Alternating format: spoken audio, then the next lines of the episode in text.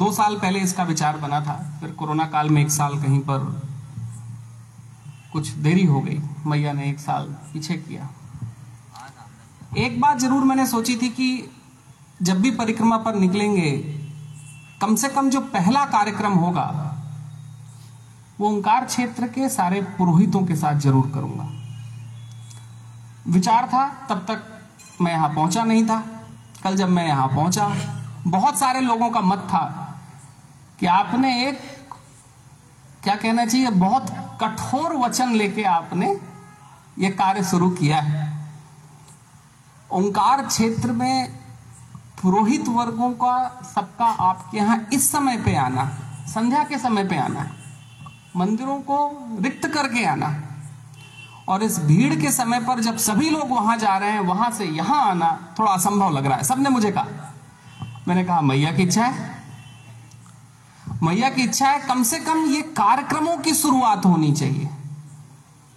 क्योंकि होता यह है कि जब भी लोग मैया की परिक्रमा पर निकल रहे हैं, जो पहली संकल्प की यात्रा है, वो पुरोहित वर्ग से आरंभ होती है। भगवान की पूजा का पहला स्मरण कहीं पुरोहित वर्गों से आता है। असल में पुरोहित का अर्थ ही होता है पुरों का हित करने वाले। और पुरों का अर्थ होता है जहाँ पर समाज के लोग रहते थे, उनका हित करने वालों को इस संस्कृति ने पुरोहित कहा। ये बहुत बड़ी बात थी। पूरी दुनिया में अगर आप अंग्रेज़ी का, किसी और भाषा का कोई शब्द देखिए, जो उपयोग किया गया है भगवान के पूजा अर्चना वालों के लिए, वो शब्द थोड़े से कमज़ोर हैं। भारत ने वो शब्द लिया पुरोहित। जो पुरों का हित करते हैं, वो पुरोहित हो गए। तो मैंने कल रात में, जब मैं यहाँ से जा रहा था तो जो कुछ लोग मुझे कहे थे कि आपने एक असंभव वचन ले लिया है, सारे पुरोहितों का यहाँ आना। थोड़ा सा असंभव लग रहा है। मैंने बोला, मैया की प्रार्थना होगी।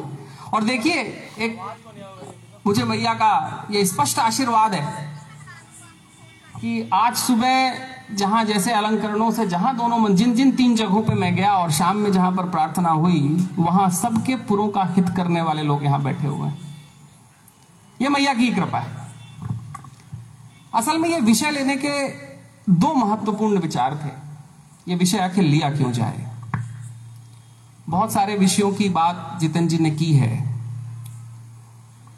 उस संदर्भ में मैं केवल दो ही चीज़ कहूँगा कि जब भी असल में मैया की परिक्रमा के इतिहास में अगर हम जाएँ,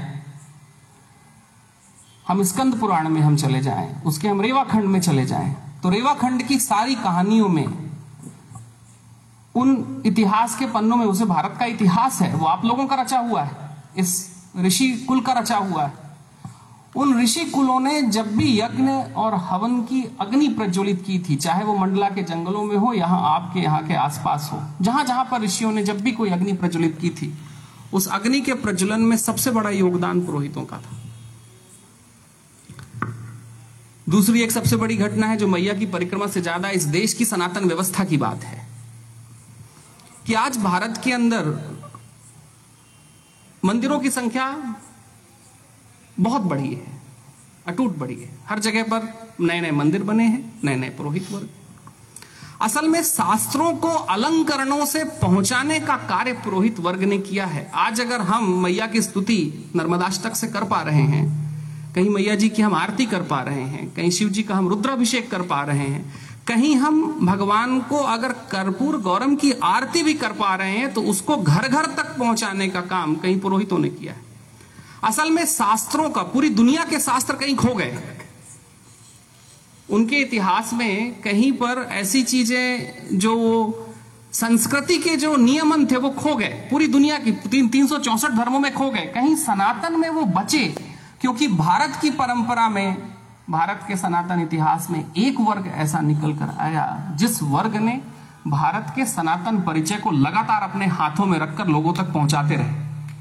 लोग उसको कितना समझ पाए, कितना जान पाए, उसकी परवाह किए बगैर भी उन्होंने उन सूक्तों को लगातार जनता के बीच में रखते रहे। यहाँ टीका हो रहा था, आप सभी मंत्र पढ़ रहे थे, अभिमंत्रित कर रहे थे आप उन टीकों से सभी को, कितने समझ पाए नहीं, लेकिन हमने परंपरा यथावत रखी। ये देखने के बाद भी कि हो सकता है सामने वाला न समझ पाए, या उसके प्रति उसका कोई भाव ना हो, उसको जीवंत रखने का काम पुरोहित वर्ग ने किया घटना यह होती है, संदर्भ में इसलिए लेके आया कि आज के समय पर हम भारत के अंदर जब जब हम भारत को माँ के रूप में स्वीकार करते हैं, नदियों को हम माँ के रूप में स्वीकार करते हैं, हम अपने देवताओं को पितरों के रूप में स्वीकार करते हैं, पिता के रूप में मान लेते हैं। संत लोग कई बार, आज त्यागी जी महाराज मुझसे कह रहे थे, बोले, मैं तो नवासा हूँ। मज़ेदार घटना यह है जो सबसे महत्वपूर्ण है मेरे लिए, कि इस पूरी परंपरा ने कहीं भारत के सनातन इतिहास को जीवंत रखने का महत्वपूर्ण योगदान दिया है। असल में परिक्रमा में निकलने के पहले जिन्होंने जीवंत रखा है, जो पुरोहितों का वर्ग है, जिन्होंने जीवंत रखा है, अगर उनके साथ भोजन अगर मैं न कर पाता तो मुझे कहीं लगता कि परिक्रमा जो मैं उठाने वाला हूँ आपके क्षेत्र से, कहीं पर कोई कमी रह गई। परिक्रमा तो चलती। लेकिन उस सहभोजन का, आपके साथ बैठने का और भारत की इस सनातन परंपरा की स्तुति करने का अवसर नहीं मिलता। एक घटना है, जितन जी ने थोड़ा सा उसको कहा। हमारे पुरखे जो रहे हैं, और महत्वपूर्ण घटना है कि भारत की जो हज़ार सालों की, दो हज़ार सालों की इतिहास में परंपरा से जो सबसे अधिक कष्ट किसी वर्ग ने अगर उठाया है तो पुरोहितों वर्गों ने उठाया। क्योंकि जब भी मंदिर लूटे गए थे तो सबसे पहले उन्हीं को वेदना और ताड़ना दी गई थी जो मंदिर के पुजारी थे। हर जगह पर हम लोग याद रखते हैं कि मंदिरों को नुकसान पहुँचाया गया। कहीं पर भूल जाते हैं कि मंदिरों की आराधना और स्तुति करने वालों के ऊपर सबसे पहला अत्याचार हुआ था। अगर मैया की परिक्रमा हो रही है, सनातन इतिहास की परिक्रमा हो रही है तो कहीं पर उस परिक्रमा के इतिहास में उस वेदना को आज लोगों तक पहुंचाना, एक बहुत कम उम्र के पुरोहित यहाँ पर बैठे हुए हैं, उन तक पहुंचाना। और हम लोग जो सब मंदिर जाते हैं, मैं भी जाता हूँ, संत वर्ग भी जाता है ऋषि कुल के लोग जाते हैं, सामान्य लोग जाते हैं, उनके मन में पूजा के पहले, वो जो आप लोग जब सबसे पहला मंत्र पढ़ते हैं, आप जल आचमन के लिए देते हैं, उस आचमन में अगर हम भारत के इतिहास की उस वेदना को निहार लिए तो शायद पुरोहित वर्गों के लिए हम मंदिर में पूजा करने के बाद भी उनके अस्तित्व को याद रख पाएँगे। हमने इतना कर लिया। तो हमने भगवान की स्तुति में एक और अंजलि जोड़ ली और वो अंजलि हुई पूजा जनरली लोग, सामान्यतः लोग करने के लिए आते हैं क्योंकि कहीं पर किसी ऋषि ने बताया होगा, कहीं किसी साधु ने बताया होगा, किसी संत ने बताया होगा कि ये समस्या, उस समस्या को जाकर वहाँ से, वहाँ जाओ, ये पूजा कर लो। पूजा करने लोग आ जाते हैं, आप पूजाएँ भी करा देते हो, चले जाते हैं। स्मृति कहीं खो जाती है कि उस परमात्मा और उस समस्या के बीच जो संधि को तोड़ने या संधि को जोड़ने, दोनों के कारक जो बने थे, वो पुरोहित वर्ग थे। अगर हम इस इतिहास को देख पाएँगे, और मैं आप सबके बीच इसलिए कह रहा हूँ कि मुझे लगा कि मैं आप सबके बीच में अपने हृदय को मैं खोल के रख दूँ कि ये ये विषय क्यों लिया? और कल मुझे असंभव कहा गया तो भी मैंने क्यों कहा कि नहीं, अपने को बुलाना है। आप दिन में बुलाते रहिए। आप बुलाते रहिए। मैं आज अगर एक शुरुआत कर रहा हूँ आप सबके साथ भोजन की, आप सबके साथ बैठने की, मुझे लगता है कि यहाँ से जब भी कोई परिक्रमा निकले, परिक्रमा के पहले, यहाँ से निकले या किसी और क्षेत्र से निकले, श्री क्षेत्र से निकलती है। एक कोशिश हो कि हर एक परिक्रमा निकलने के पहले कहीं पुरोहित वर्गों के साथ हम सबका सहभोज हो। अगर वो सहभोज हो सका तो हम सनातन की विरासत को, जो आधार में है, उसको हम शिखर तक ले जा सकते हैं। मंदिरों के शिखरों के दर्शन को महापुण्य माना गया है। शिखरों के दर्शनों को कहा जाता है, अगर भगवान तक आप नहीं पहुँच पा रहे हैं, शिखर दर्शन कर लीजिए, आपका समस्त अध्याय रचित हो गया। उन शिखरों के, उस दर्शन को इतना बड़ा पुण्य बनाने की जो परंपरा है उनके दर्शन तो किए जाए, उनके साथ तो भोजन किया जाए। मुझे लगा कि ये भोजन, ये सहभोजन और परंपरा में परिक्रमा के सबसे पहले दिन शायद इस पूरी परिक्रमा के अध्याय को ये पुण्य अध्याय बना देगा। मैया की परिक्रमा है, वो महापुण्य की यात्रा है। लेकिन इसमें आप सबके साथ बैठकर भोजन करना और आप सबको वो सम्मान की दृष्टि नहीं दृष्टि की बात नहीं है यहाँ पर। सम्मान की दृष्टि हमेशा भारत में है। लेकिन उस इतिहास में सम्मान के भाव का अलंकरण हम दे दें ये था सनातन सम्मेलन में आप सबको आज बुलाने का। और मैं जानता हूँ आप कितनी तकलीफ़ के साथ आए हैं। मुझे सभी कह रहे थे, मैंने पूछा अभी, आपको तो शयन आरती में ज़्यादा होगा। बोले, बस यहाँ से जाऊँगा और शयन आरती में जाऊँगा। ममलेश्वर जी के यहाँ पुरोहित थे, उन्होंने कहा कि मैं तो रात का समय हो गया, इतने बजे तक तो मैं पहुँच जाता हूँ। आज आपका था यहाँ पर तो मैं यहाँ पर आया। सभी लोग ऐसे ही आए, आप सभी लोग यहाँ पर इसी तरीके से आए हुए हैं। आपके इस आगमन को और आपने इस चीज़ को स्वीकारा, मैं आप सबको, आपके, अपने अंतर्मन से आप सबको प्रणाम करता हूँ। एक छोटी सी बात ज़रूर कहूँगा कि इस एक ओंकार क्षेत्र में बात हो और हम सब उस बात को और आप भी मेरी बात को कहीं पर रख सकें। मैं तो आपकी बात करूँगा ही। सात दिन तक शायद वो चलती रहेगी। इसीलिए आज पहला निर्णय था कि पहला भोजन आप सबके साथ। एक बात और है जो मुझे हमेशा लगी पुरोहित वर्गों के साथ, कि जिन्होंने सनातन इतिहास के जो संस्मरण हैं, जिन्हें हम शास्त्र कहते हैं, जहाँ से परमात्मा का भाव, मंत्र की स्तुति कहीं उसकी वाणी का संचार जो हम करते हैं। एक दूसरी जो हम संधि कराते हैं, पूजा हम जब कराते हैं। और तीसरी एक बड़ी महत्वपूर्ण बात होती है कि भक्त के हृदय में भगवान के भाव को प्रकट करने वाले सबसे प्रथम गुरु आप ही हैं। सबसे प्रथम गुरु आप ही लोग हैं। पुरोहित वर्ग ही है जिन्होंने प्रथम गुरु की काम, जो जो भगवान की कामना को प्रकट कर देता है, जब बच्चे का कंछेदन हो रहा होता है, जब कहीं मुंडन हो रहा होता है, जब उसको भगवान के बारे में शायद केवल अपने माँ बाप से ही सुन के रखा होगा, जब उसके यज्ञोपवित संस्कार होते हैं, जिन घरों में होते हैं, जब घरों पर यज्ञ और हवन होते हैं, जब कहीं घरों में लोग प्रवेश करते हैं और गृह प्रवेश की जो भूमिका बनती है, वहाँ जो छोटे छोटे बच्चे होते हैं, लोगों के हृदय में पहले भगवान की अस्मिता को बिठाने वाले प्रथम गुरु आप और उन प्रथम गुरुओं के साथ, अगर ऋषि कुल साथ में बैठकर, संत कुल साथ में बैठकर, उस संभाव के साथ, प्रथम गुरु, मैं प्रथम गुरु इसलिए कह रहा हूँ, शायद कहना बहुत अनुचित लगे, लेकिन प्रथम गुरु इसलिए क्योंकि वही थे जिन्होंने भगवान से पहला आत्म परिचय कराया था, दूसरा भगवान के दर्शन कराता है। आप सभी प्रथम गुरुओं को आज के दिन कोई लंबी बात और नहीं करूँगा। शायद आप सभी लोगों को अपने अपने मंदिरों की ओर लौटना है। यही कहूँगा कि शायद ओंकार क्षेत्र में, आप सबके बीच में, इन सारे मंदिरों से और श्री क्षेत्र से आए हुए एक परंपरा यहाँ पर हो कि जब भी कोई परिक्रमा उठे तो हम सब कह सकें, हम बता सके परिक्रमा उठाने वाले को कि प्रथम गुरु के साथ प्रथम भोजन शायद परिक्रमा का एक अध्याय हो, और यह अध्याय हुआ तो परिक्रमा का पुण्य महापुण्य बनता चला आप सभी के हृदय में बैठे हुए परमात्मा को प्रणाम करता हूँ। नर्मदे हर।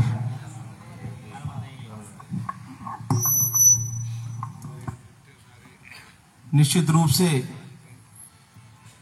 पूज्य गुरुदेव के इस मार्गदर्शन ने हमको इस विषय से और अधिक गहराइयों से जोड़ा है।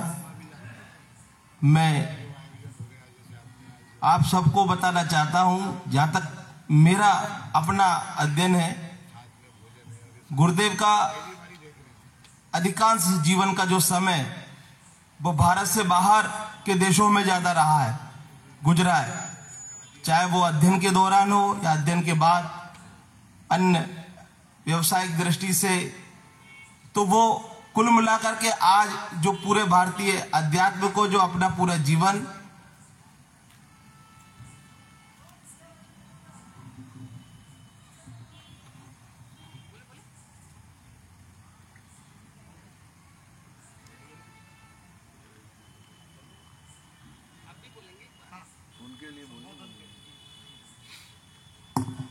तो मैं बता रहा था आपको कि पूज्य गुरुदेव का जीवन अधिकांश भारत के बाहर के देशों में ही किन्हीं कारणों से मैंने बताया है कि गुजरा है।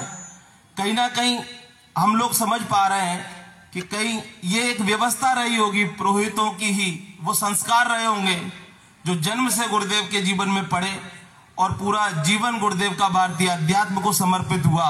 सनातन अध्यात्म को समर्पित हुआ निश्चित रूप से, इस व्यवस्था के कारण ही वो संभव हो पाया है।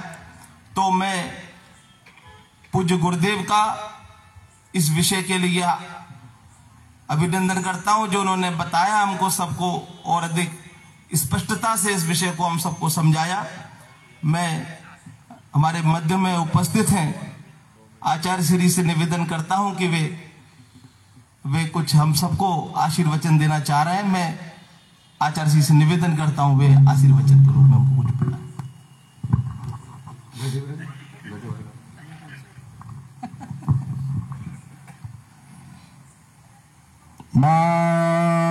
श्री नर्मदे, हम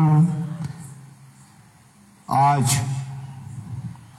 हम सभी लोग यहाँ सनातन सेवा सम्मेलन जो परिक्रमा का संकल्प लेकर ओंकारेश्वर में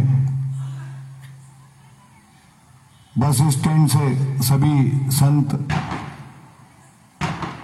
ब्रह्म देवता और सभी लोगों ने भगवान ओंकारेश्वर का दर्शन पूजन किया। और आज हम सभी मंदिर से संबंधित ओंकारेश्वर ममलेश्वर से हमारे सभी ब्रह्म देवता यहाँ विराजमान हैं। पहली बार हम इस प्रकार का आयोजन देख रहे हैं। साल में हज़ारों की तादाद में परिक्रमावासी जो पूरे भारतवर्ष से आते हैं, बसों से, गाड़ियों से, पैदल जो परिक्रमाएँ करते हैं, और ये एक बहुत बड़ा संकल्प है। हर व्यक्ति को माँ नर्मदा की परिक्रमा अवश्य करना चाहिए। मैं भी, मुझे भी सौभाग्य प्राप्त हुआ हमारे गुरुदेव श्री श्री बाबा श्री जी के साथ में जाने का। बहुत ही सुंदर अनुभूति प्राप्त होती है। मन को बड़ा संतोष और नए नए नाना प्रकार की माँ के चमत्कार देखने को मिलते हैं।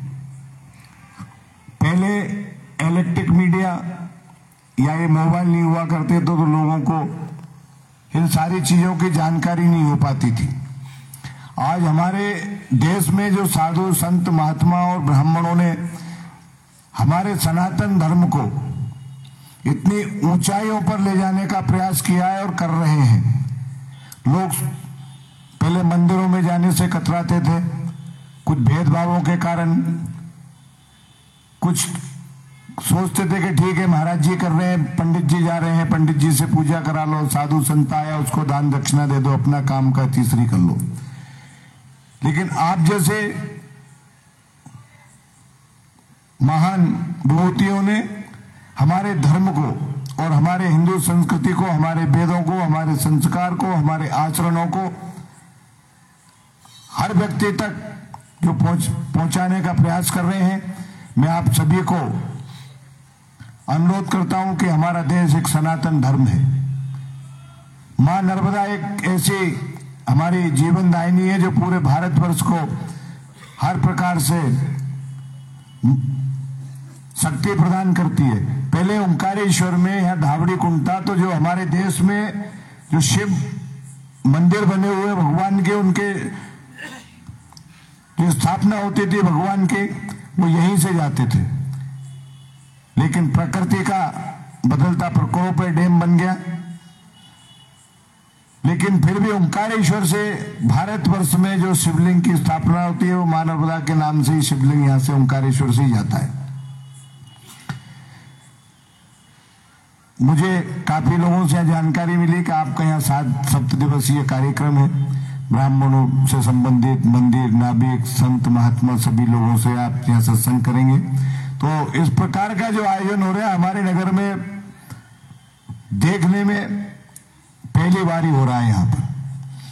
हम बड़े सौभाग्यशाली हैं कि आप जैसी महान विभूतियों के साथ में सानिध्य यहाँ बैठने को, भोजन प्रसाद पाने का और हमें जो सम्मान आप लोगों के द्वारा मिल रहा है, हम माँ ओंकारेश्वर, माँ नर्मदा और परमपिता ओंकारेश्वर भगवान से प्रार्थना करते हैं। कि माँ आपको इतनी शक्ति प्रदान करे कि हमारे धर्म को और हमारे धर्म प्रेमी जनता की आत्मा तक आपकी आवाज़ को बुलंदियों तक पहुँचाए, हमारे धर्म और संस्कार और संस्कृति को, वेदों को और ब्राह्मणों के बारे में जो आपने जो सोचा वाक्य में सत्य है।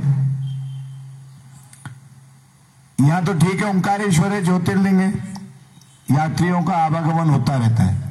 आप जैसे लोग आते हैं, उससे हमारी परिस्थितियाँ आई, लेकिन हम लोगों ने उससे बहुत सख्ती से लड़के और हमारा वो बुरा समय निकाल लिया। लेकिन लोगों की एक जो हीन भावना हमारे ब्राह्मण समाज के प्रति, जो लोगों की और नफरत के भाव से जो हमको जो जो लोग देख रहे हैं लेकिन धन्य है हम लोग। कैसे आज हमारे भारतवर्ष में ऐसे कई आप जैसे महापुरुष हो गए हैं, जो लोगों को खुले मंच से बोलते हैं कि कहीं भी जाओ, ब्राह्मणों का आदर करो, ब्राह्मणों का सम्मान करो, कहीं भी जाओ देव स्थान पे कुछ ना कुछ भेंट करो, पूजा कराओ, पाठ कराओ। ब्राह्मण को हमेशा उस दृष्टि से लोग देखने लग पड़े कि ठीक है, पंडित जी, आज शादी कराई, उनने का दे दो ग्यारह सौ रुपए पूजा कराई, उनने दे दो इक्यावन सौ एक मतलब एक ठेकेदारी की प्रथा के उनने के ध्वस के रूप में उसको करने लग पड़े। लेकिन विगत अभी दस, पाँच, दस साल से हम देख रहे हैं कि हमारे जो अच्छे अच्छे संत महात्मा और जो वेदाचार जो अपने मुखारबिंद से जहाँ जहाँ भी जो आयोजन करते हैं, ब्राह्मणों के प्रति वो अपने अच्छे उद्गार उत्पन्न करते हैं। कुछ समाजों में अभी भी हम लोगों को थोड़ा सी दूसरी दृष्टि से देखा जाता है, लेकिन हमारी वैदिक परंपरा के अनुसार हमारे सब भाई लोगों ने अभी धर्म और संस्कृति को बचा के रखा है, और आप लोग जैसे संस्कारी और धर्म को जागृत करने वाले लोग अभी इस धरती पर विराजमान हैं। हम माँ नर्मदा मैया ओंकारेश्वर भगवान से प्रार्थना करते हैं कि आप इसको ऊंचाइयों पे ले जाएँ और माँ नर्मदा आपको बहुत शक्ति प्रदान करे। और हम जैसे अंतिम व्यक्ति तक जो पुरोहित, पंडा, पुजारी जो भी हो, उस सम्मान की दृष्टि से आपके जो भाव हैं, मैं आपको ओंकारेश्वर नगर की ओर से आपको कोटि कोटि धन्यवाद और प्रणाम करता हूँ।